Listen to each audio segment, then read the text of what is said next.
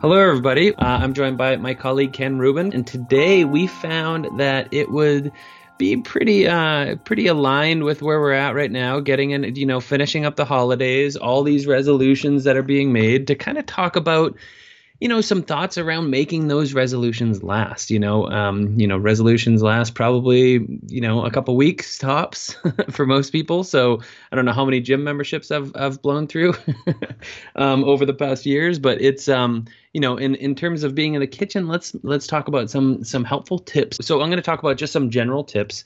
Um, we'll get into some um, basic cooking methods. So you know one of the things that i've found over the years and you know i i used to do these uh, when i worked for whole foods market I would do these media tours right in January, and you know, with some just some key messaging and things like that that we would have to cover. But one of the things that really hit home for me and for a lot of clients and, and students that I've worked with is really doing that one thing. You know, um, we have these New Year's resolutions that are so far fetched from reality for a lot of people. Of like, you know, you're eating a standard American diet, and you're like, I want to go vegan, you know, plant based, no oil uh, over the New Year's that's really difficult as you know so you know take that those steps and take those you know and kind of identify that one thing that's going to get you to your goal you know if that one thing is you know, I'm going to incorporate a salad every day. That's huge for a lot of people, right? Or I'm going to start reducing my consumption of processed foods. You know, I'm going to stop buying processed foods. Um, I'm going to start eating, um, you know, vegetables as the center of the plate for one meal a day, you know. And for the majority of the people that are on this call in this live event, I'm sure that, you know, you've adopted a, a high plant based diet, if not exclusive plant based diet, since going through this course. So, um, so I may be preaching to the choir here with some of these tips, but there's certainly great, uh, great suggestions as you get into this new year, as you kind of, um, as people stumble upon their New Year's resolution and try to figure out ways for to make them last. So doing that one thing is huge. I think um, you know setting setting these far fetched goals is pretty pretty difficult to achieve for a lot of people. So doing that one thing, that one thing can be a salad, as I mentioned. You know, the eliminating the processed foods. That one thing can be starting to sprout. You know, we have that sprouting lesson within this course, and you know, sprouting is a lot of fun when you actually get into that uh, that process, into that habit, uh, that healthy habit. So um, another thing is getting in those greens as much as you can. You know, um, um, uh, we'll talk about nutrient density in a bit, but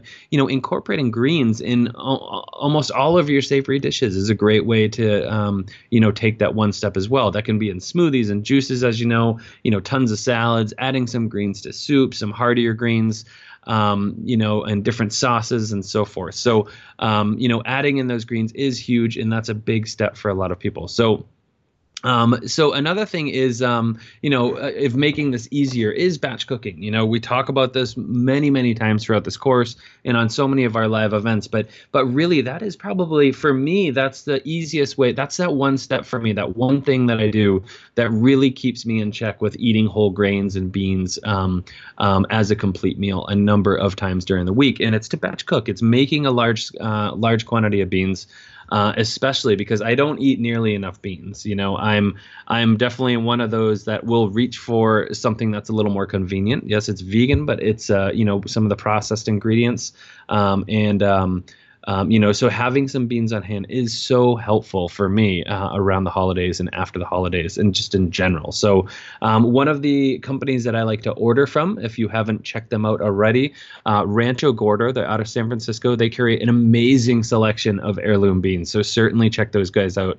They have uh, a great, great selection of heirloom beans that change seasonally. So, so batch cooking is one of them. And another one is start incorporating, you know, some of these healthier techniques within your your diet and within just your general cooking repertoire. So, um, you know, we talk about uh, the no oil saute, uh, different ways to build flavor without reaching for that oil, right? We talk about whole food fats and and different ways to really incorporate whole food fats within your diet. And um, you know, just because um, just because you eliminate oil in some of your recipes or even all of your recipes doesn't mean that it has to lack in flavor. So whole food fats, just like all fats, extracted fats and whole food fats, you know, they're carriers for flavor. So um, whether you're using avocados or avocado oil or or you know different whole or different olives and olive oil, you know, these whole food fats are going to carry that flavor and give you that sort of mouthfeel that we look for when it comes to um, you know some of those more savory items. So um, so incorporating whole food fats is great. Um, Um,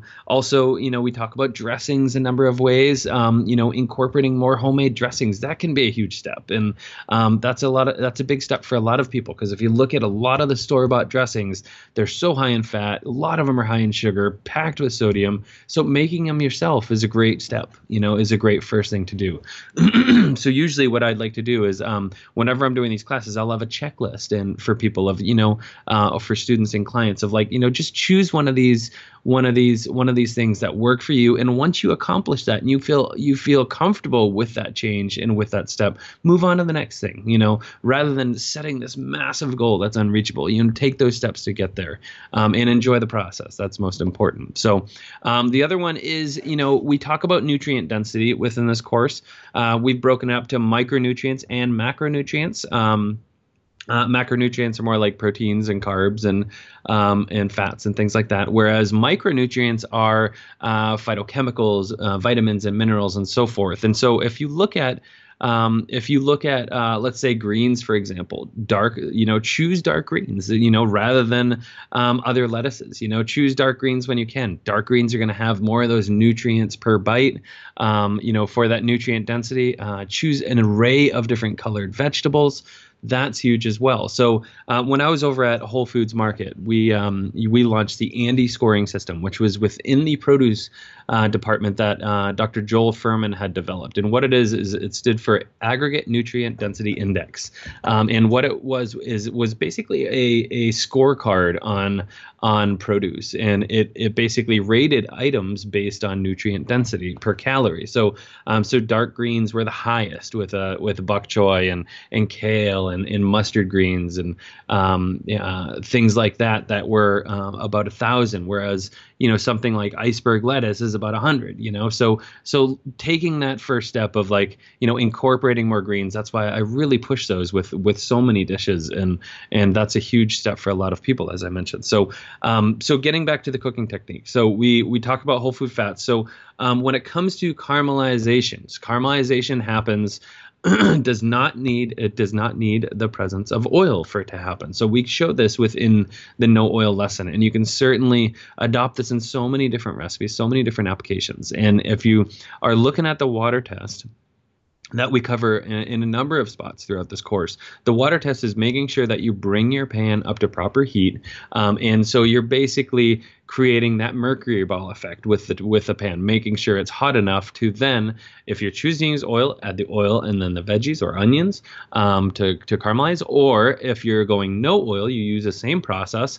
That's creating that non-stick uh, surface within the pan. So then you add the cold onions um, room temperature onions or leeks or shallots or things like that that you're caramelizing, then constant constant stirring is gonna you know make sure that they don't stick, um, and you're gonna create some sort of speckled effect on the bottom of the pan, as you know. That right there are the sugars. So then you deglaze it with a little bit of a flavorful liquid, as we've talked about, um, and there you have a great start to any dish, and that's giving you some nice caramelization and nice sort of base foundation flavor to sauces and, and stir fries and so forth. So you know, we also talk about no oil roasting, and there's there's certain ways to do this um, to keep successful with no oil roasting. Um, and one of the ways is um, is um, to be um, uh, making making sure that you add moisture at the end of the roasting time because you know oil seals in moisture when it comes to roasting. So the end result with a no oil roasted product is going to be quite dry. So you want to add more moisture to it, whether it's during the cooking process or whether it's um, you know finishing those roasted vegetables with a squeeze of lemon or a flavorful dressing or sauce or things like that. Um, it's going to make a world of a difference there. So other things is you know maybe your New Year's resolution is to reduce sodium we can all withstand a reduced sodium. Um, you know, over uh, the majority of our sodium intake is from processed foods. So we have an opportunity with working with scratch cooking to, you know, m- you know, limit the sodium when we can. You know, and um, you know, we work with the Forks Over Knives uh, community and that team over there. And one of the ways that they describe working with sodium is using surface salt opposed to seasoning as you go. So as you season as you go, you know, some of the sodium gets lost. Um, and so sometimes you can over season. So whereas if you're uh, under seasoning and then you're actually um, seasoning to order, um, you know, let's say that you're making a risotto with you don't add any seasoning during the process, but then you just add a little surface salt. You know, then you're able to regulate the sodium. So that's a simple step that you can make as well. If you're trying to rid your rid all sodium from uh, certain dishes, you know, look at look at other ways to really bring flavor out in dishes. So um, we have this at the end of the no oil unit. We talk about um, you know kind of scanning through a recipe and looking at each ingredient and asking yourself how can I bring out maximum flavor within each one of these ingredients without reaching for that sodium. So for example, you don't uh, instead of steaming, you can slow roast or um, um, or you can grill, or uh, if it calls for a sauce, you can reduce it to really concentrate those flavors uh, uh, instead of um, uh, instead of reaching for already ground spices, how about toasting your spices and then grinding them? It's a world of difference in adding so much more flavor there. Um, does maybe maybe it needs a little more acid? Maybe it needs a little more sweetener. Maybe you can add a handful of fresh herbs to it. And you know, just thinking of uh, thinking outside the box a little bit from how we cl- you know classically cook and what we're so used to um, of adding flavor and reaching for that salt. You know, think about all the other ways that we can add flavor to a dish. So you so you can reduce the sodium intake. So, so that's that's really important. Um, and just you know, most importantly, you know, we talked. I mentioned uh, nutrient density, but just be mindful with the food that you know, food is is is so much more than fuel, and and every bite counts. You know, and and when you think of food that way, then it really keeps you in check, you know, and and you can really enjoy the process of of incorporating a lot more whole foods into your diet. So, um, and then another way is, and I know Ken's going to speak of this as well when it comes to seasonality and choosing ingredients, but um, you know, uh, I love going to the market. You know, the markets are open uh, year round down here in Austin. I know I, I understand that some parts of the country there aren't because of the the weather. Um, but down here, I, I love going to the market and I love getting supporting local farmers, local local suppliers, and you get just uh, foods in the peak of sweetness and the peak of ripeness, and and you know choosing foods and ingredients that are packed with flavor is half the battle there when it comes to creating dishes, as you know. So you have to add minimal seasoning to them, and some of the best dishes that I've had and that I've created personally are the simplest dishes. You know, um, so keep that in mind as well. So um, and just because that you're just because you're gonna you, if you make a New Year's resolution about adding more um, whole plant-based foods into your diet, uh, does not mean that they need to lack in flavor and texture. You know, this is the benefit of plant-based foods. There's so much texture, obviously. Um, you know, mixed mixing up different raw and roasted and steamed and and blanched vegetables all together. Um, you know, like mix up your salad, for example. A salad does not have to be just boring greens and a dressing. It can be uh, I love adding just a ton of different types of vegetables um, to my salads, whether it is grilled vegetables, whether it's marinated vegetables or pickled vegetables um, or blanched vegetables and then adding a dressing from there forward. And just kind of taking that step and, incorporating all these textures is a great way to enjoy salads more as well. So i tend to get sick of just a plain salad all the time so i like to mix it up a lot. Um, you know i talked about batch cooking keeping those ingredients on hand so you can just reach in uh, and not reach for that uh, the, that processed uh, meal uh, that's so convenient to grab but looking at um, having all these vegetables prepped and ready to go in the fridge is half the battle right there it's so important to actually have those on hand so that you can whip up a salad real fast or a quick stir fry or any kind of soup or anything like that. So, um, so making you know setting yourself up for success is is I think one of the most important pieces when it comes to you know making resolutions and you know a healthy diet sustainable in my opinion. So um, another way is we talk about also within this course, and I know that we have a lot of alumni here that have gone through the course. We also have students that are still um, in the beginning stages of this course, but um, in the raw uh, raw gastronomy unit, we talk also about sprouting and fermenting, which is really important to incorporate as well. Fermented foods um, is wonderful to incorporate into your diet. And you know with all those healthy bacterias and um, you know probiotics and so forth. So uh, incorporating fermented foods is a great way. You can ferment yourself. You know we show we have a great video on sauerkrauts making your own uh, and the versatility of just working with those base recipes are fantastic. Um, the other way is sprouting as i mentioned a um, couple ways of sprouting. One of them is jar sprouting. Um, you can do that just by getting a large jar with uh, with uh, um, you can get screens on top of the jars, or even just um, um, you know um, uh, cheesecloth, which is fine. Having it at a 45 degree angle after you rinse them twice a day, I would say.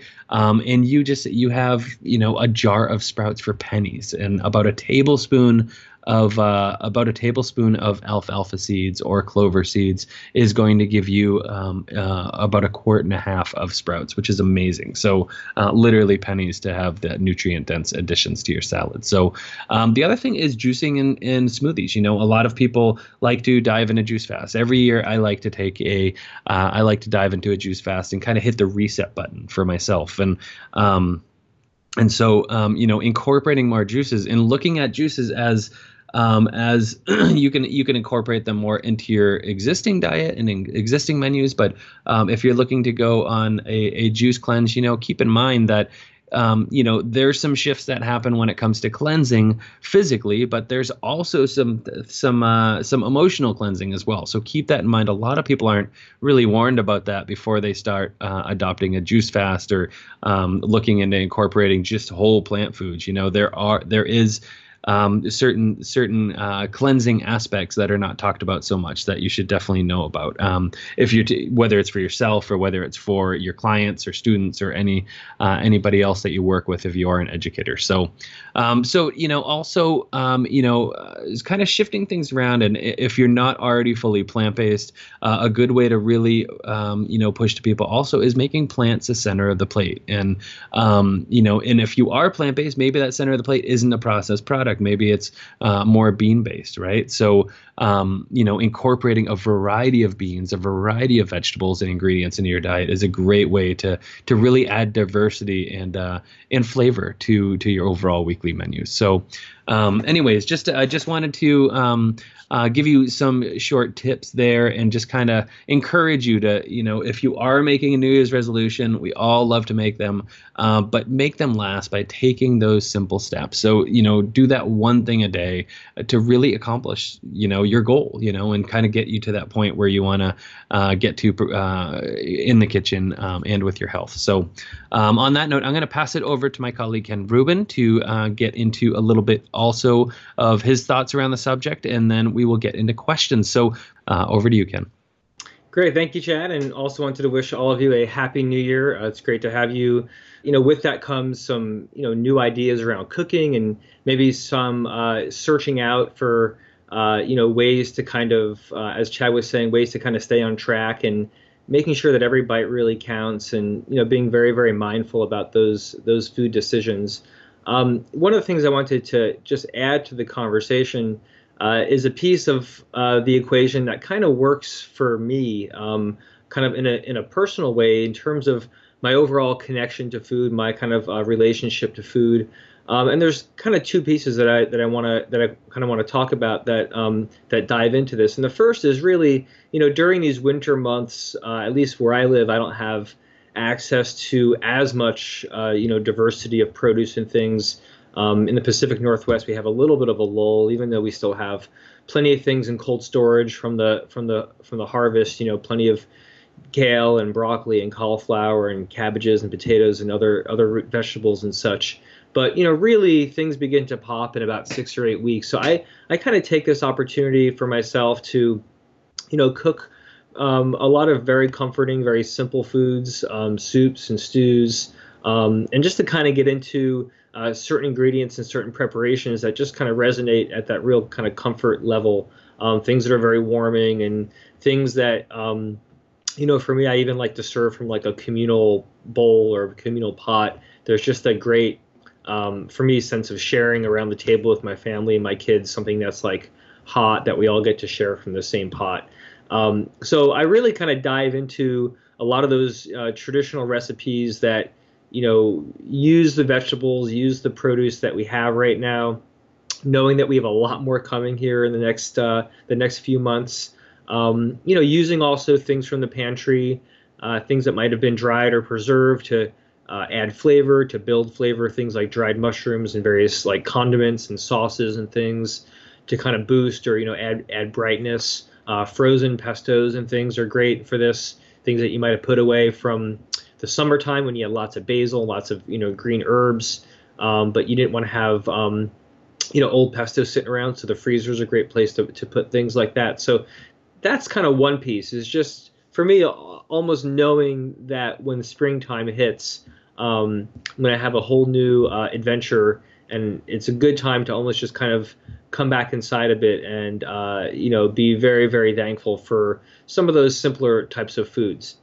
Um, uh, for me, that's just a, a kind of a, a, a, practice. The second thing for me that I just kind of want to share uh, as a way to keep your inspiration alive and to really make your relationship to cooking and to food uh, much broader and much bigger is to find uh, some topic, some uh, food item, some ingredient, uh, a recipe, some type of cuisine, uh, maybe a topic uh, around the health and wellness question, um, and just use it as you know a, a, launching point to jump into some subject and become you know really well versed and find a subject that you care about that you have interest in so that when you're researching and reading books and looking online and whatever it is you're doing to kind of to uh, you know learn more um, that you've got you know a broad range of, of, of, different you know references and different types of materials to look at but also the, so that you're able to go um, as deep as you want like as into the subject as you want. And you'd be so amazed um, if you started kind of like looking around and uh, you know with what people are publishing and what people are kind of writing about the the range is so huge out there so um, you know, many of you know I have a, a, really deep interest in food history and food culture. So from time to time, I pick up uh, books about the history of different food items. And you know, for me, that is just such a uh, easy kind of like launching point to rediscover uh, a food ingredient or a type of a food. Um, and just kind of by knowing more about it, I just feel more attached and more kind of close to that food. And for me, that's really cool because it's like something as simple as, uh, say, beans or potatoes, um, you know, have a huge history and so um, dynamic in terms of the different uh, countries and places and all throughout time that these foods have uh, existed and been used in various ways.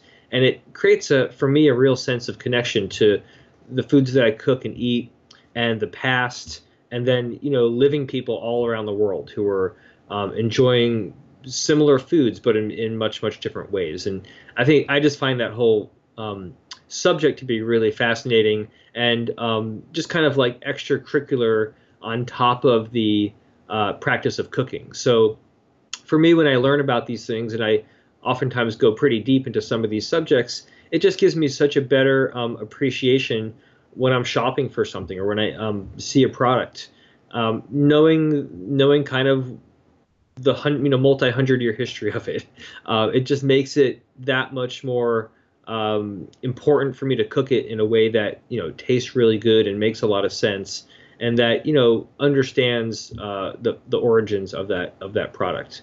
Um, you know, one of the books I've been reading that I love um, is a book about the history of the potato. Uh, something as simple as that that many of us probably uh, don't think too much about. But you know, for people who are in the plant-based world, there are so many different kinds of potatoes and other root vegetables to enjoy and to uh, experience. And uh, you know, again, having the kind of understanding of the diversity and range of those products gives me just a lot of reason to keep cooking those things. It gives me this like kind of thing to fall back on so that when I'm like, oh, what do I want to cook or what am I thinking about? um, just another kind of focal point for me. So um, the whole, for me, the whole ability uh, and to be able to encourage people to dig into a subject, um, again, something that's got to interest you. It's not about something that that I'm interested in or Chad's interested in or someone else, but find that part that part of the equation, that piece of the puzzle um, within the food world. Uh, you know, some ingredient that you love, some ingredient you've never heard of, but you keep seeing and you just want to know more about it um, I think you'll be very, very surprised how much information you can find, um, and then all the different things that can come from that. Again, from the uh, history side to the kind of uh, actual practical cooking side. So becomes very, very cool. I'm going to go ahead now and just dive into some of your questions and then pass uh, pass back to Chad. Um, but looks like we have some good questions coming in here. Um, first one here is you mentioned batch cooking for clients. Can you walk through uh, a typical cooking day? I'm going to probably have uh, Chad address that when he comes back in just a second. Uh, which was your 2016 cooking book or cooking inspiration book? Um, gosh, uh, there's so many books that I read in 2017. Um, you know, one of my favorite books, I guess, that was just so different um, in terms of cookbooks was a book called uh, Power Vegetables, written by the folks at Lucky Peach Magazine. Um, it's a vegetable cookbook. It's not a vegetarian or a vegan cookbook, but it focuses on vegetables and does some really um, innovative, interesting things, and it's just really, frankly, a lot of fun to read. So um, the Lucky Peach folks tend to be, um, you know, very kind of um, irreverent and creative and kind of uh, pretty edgy. But um, this book in particular, I found to be uh, pretty, pretty uh, entertaining, pretty interesting to read, and definitely doing some very cool things with flavor development and vegetables and ideas around presentation and such uh, as well. So I'm sure Chad will also chime in and uh, give some of his his top books. Uh, as far as 2017, um, you know, I'm not sure what to expect exactly in 2017 for cookbooks. I know that there's a lot um, in the works right now. Um, there's just so many projects happening out there. I also know that there's tons of publishers um, in 2017, you know, looking at doing some some new and different things. You know, these uh, shorter format books, uh, more like uh, uh series or like compendiums uh, ty- types of things, um, as well as a return to uh, the types of cookbooks that we haven't seen in a long time, probably in in 10 plus years um, these large format cookbooks, um, you know, using um, large sizes and uh, kind of different different format books um, around food and cooking. Um, so lots and lots to look forward to, I think, in the publishing world there. Um, would love to see a batch cooking demo. Uh, you could send out grocery lists. So uh, these live events, you know, typically just have kind of a, a Q&A or a presentation of some sort. Uh, batch cooking in most cases tends to cook food in a very plain state. So it would be like simmering black beans or making uh, sorghum or brown rice or quinoa. Um, or batch cooking a huge amount of uh, pumpkin to puree or something like that. So, typically within the batch cooking process itself, it's fairly long because you're doing a lot of food, and the simmering of beans and such um, can take an hour or two or more. Um, so it wouldn't be a whole lot to watch, but certainly with the lessons that we have on batch cooking, and then also having the ability for you to kind of learn about how to take, you know, some batch cooked beans and do three or four or five things with them. That's part of part of our goal. So if you have more questions, we're certainly happy to to help you with that. Um, do oil-free stir fries work? How is it done just with stock? So um, you know, stir frying without oil is possible. It's really um, challenging depending on the equipment that you have, the ability for you to really have good heat output. Um, a flat bottomed um, carbon steel wok will work really well. Um, I find that they just have just that kind of uh, amount of surface area with the food touching where you get a lot of nice cooking and uh, fast cooking, and also the ability, if you do add uh, stock for that deglazing and that kind of lifting, um, because of that sort of uh, flatness versus more of a, a, concave bowl shape, you get really good sort of deglazing action if you apply that nice and um, evenly. Um, otherwise, just a really good hot wok if it's well seasoned. Again, when you season the wok, it's it is seasoned with oil, so the oil is used um, like as a utility, not as an ingredient. In that case, you're not adding oil, but the wok has oil, um, you know, on it uh, because of how it was seasoned. Um, or just choose some other um, some other pan. I know there are some nonstick pans out there that um, you know could work well for that, just depending on the on the heat output and such. But you know, generally when we're talking about stir frying, you just want to make sure you have very hot pan, um, ingredients that are cut uh, in a small or thin way so that they cook very, very quickly. And it's about that motion, you know, kind of the motion of uh, the rapid movement and such. Uh, I'm going to go ahead and actually pass back to Chad. Looks like there's a. Oh, oh, there, Ken. Here we go. Sorry, I couldn't see that one down there. Um, Ken, so you uh, suggest a few titles, the most interesting uh, books. Um, about food history you've read. So, um, you know, there's so many great food history books. I've got, you know, shelves of them right behind me.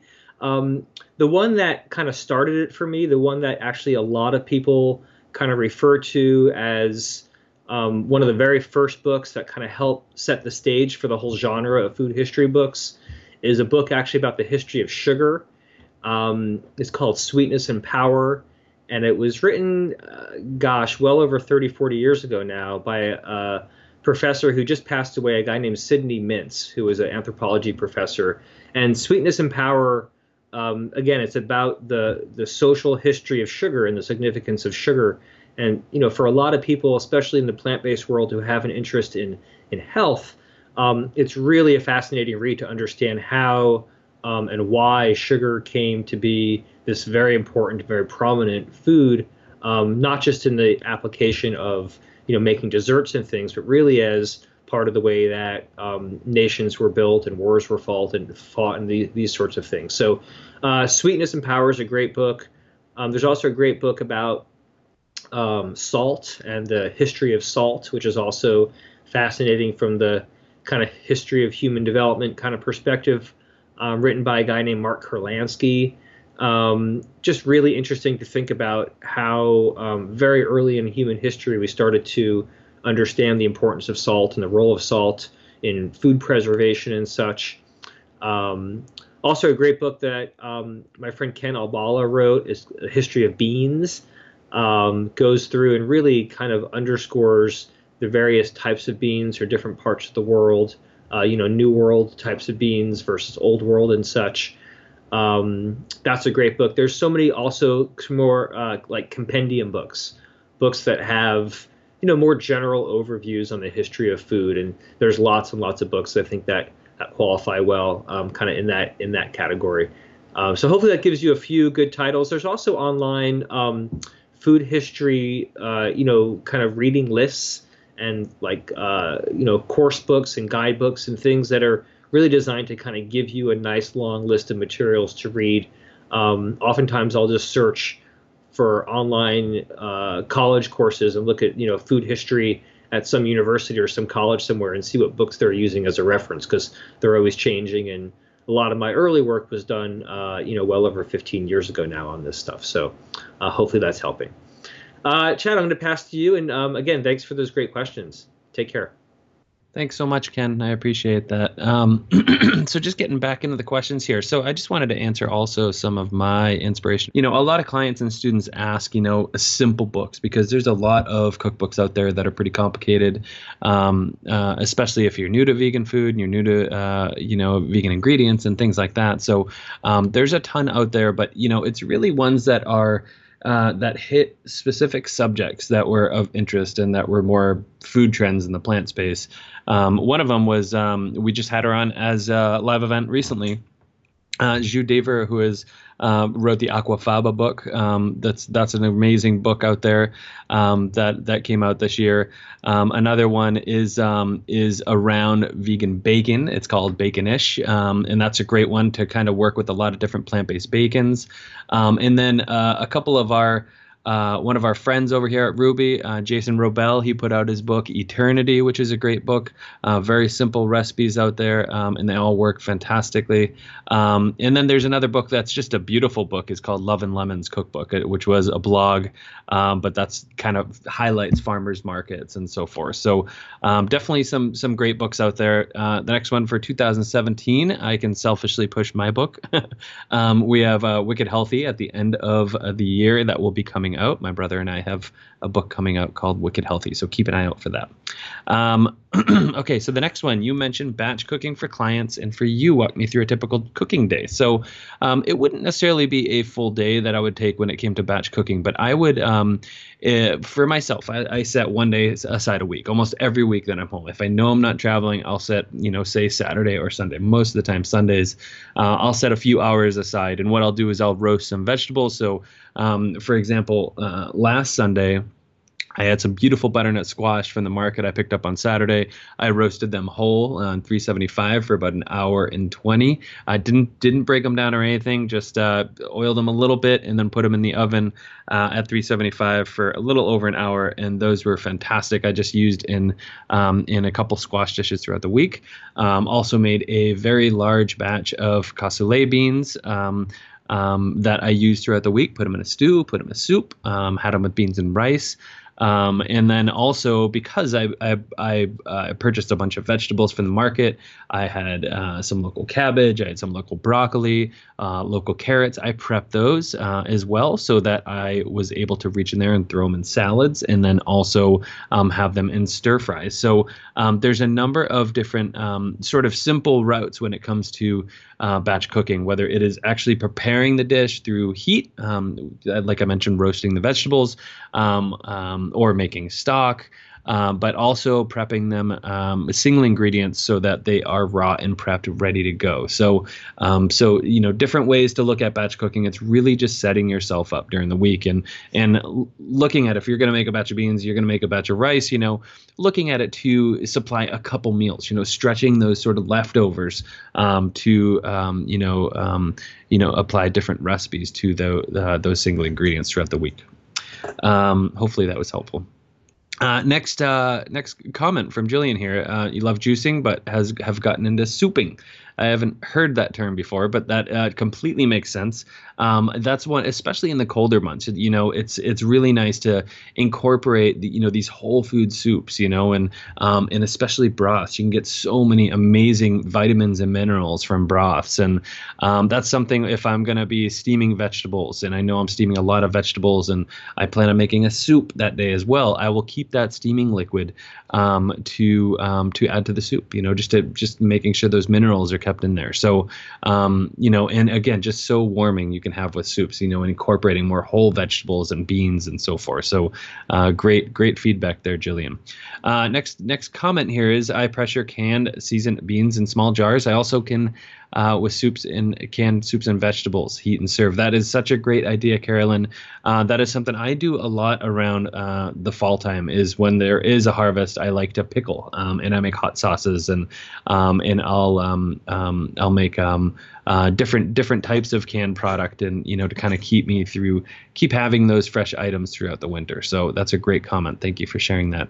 Um, next question is from Anthony. Uh, would you recommend serving uh, faux meats for, to people new to plant-based eating?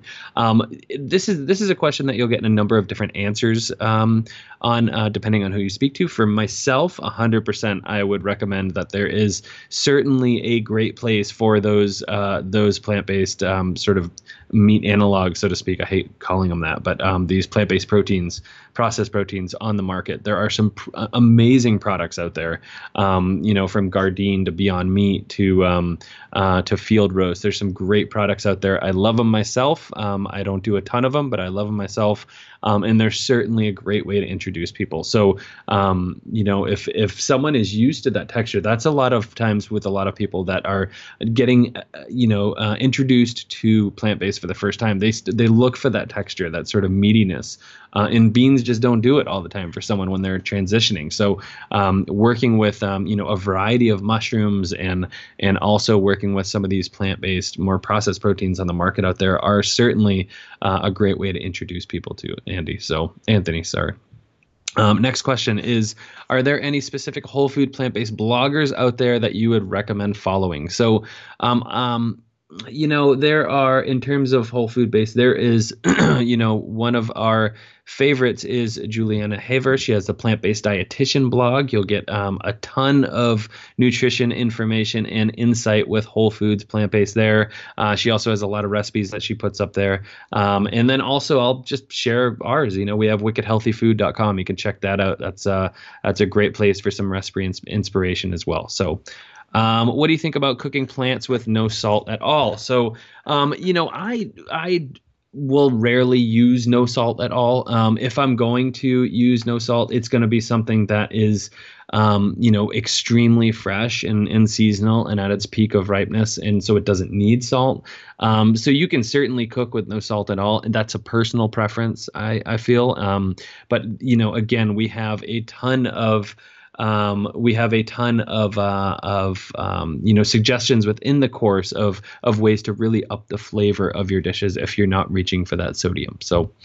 Um, next one, uh, can we cook oil free? Uh, can we cook oil free instead of using oils in the tasks? I like to cook oil free.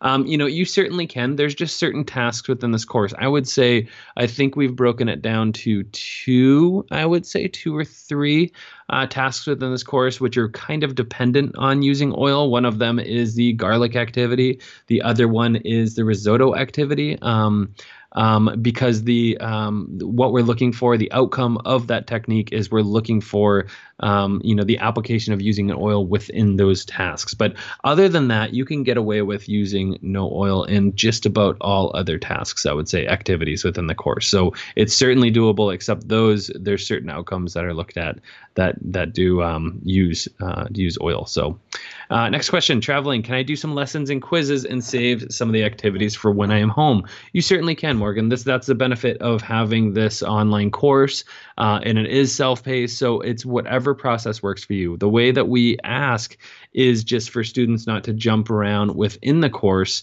um, um, and to kind of go through the course sequentially. And if you're actually going through the course sequentially as it's written and presented, um, and just saving some of the cooking tasks, then you can certainly do that when you get back. Um, there's no problem at all there. So, and again, it's just finding that balance that works for you to to complete this within the the given time of six months.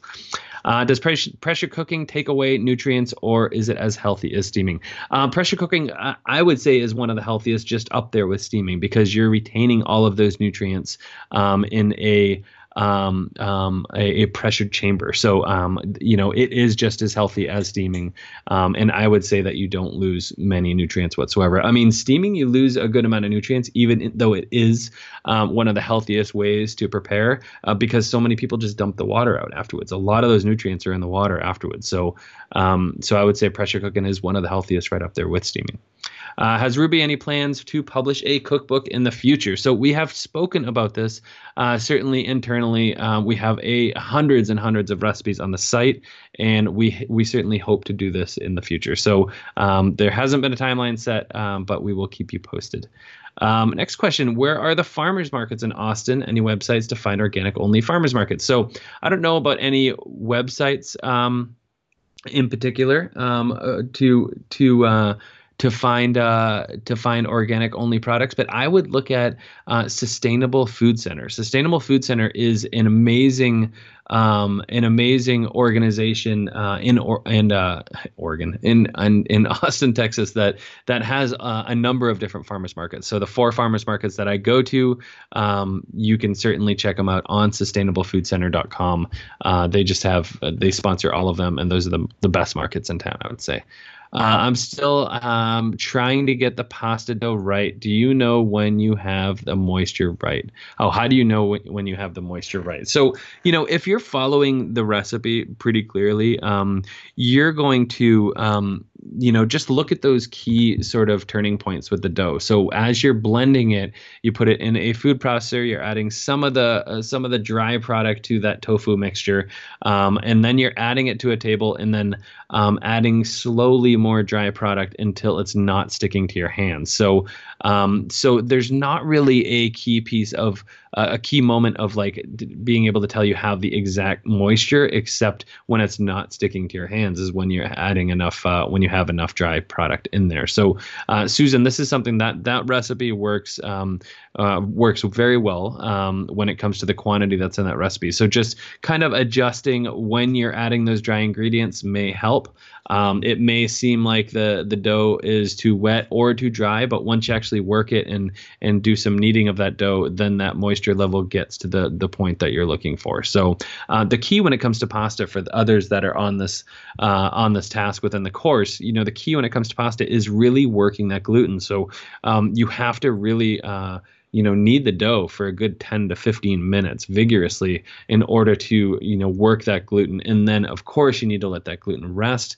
Uh, but the texture that you're seeing on the outside of the dough um, is is of a very smooth texture once it's kneaded properly and you've worked that gluten properly. So uh, keep that in mind. If it's not kneaded properly, um, or if it's um, first of all, if it's too wet, again, it's going to stick to your hands. But um, if it's not kneaded properly, it's going to break pretty quickly during the cooking process and also rolling out process. So keep that in mind as you navigate through that task and activity. So um, thank you all so much. Amazing questions, you guys. We had a great turnout today.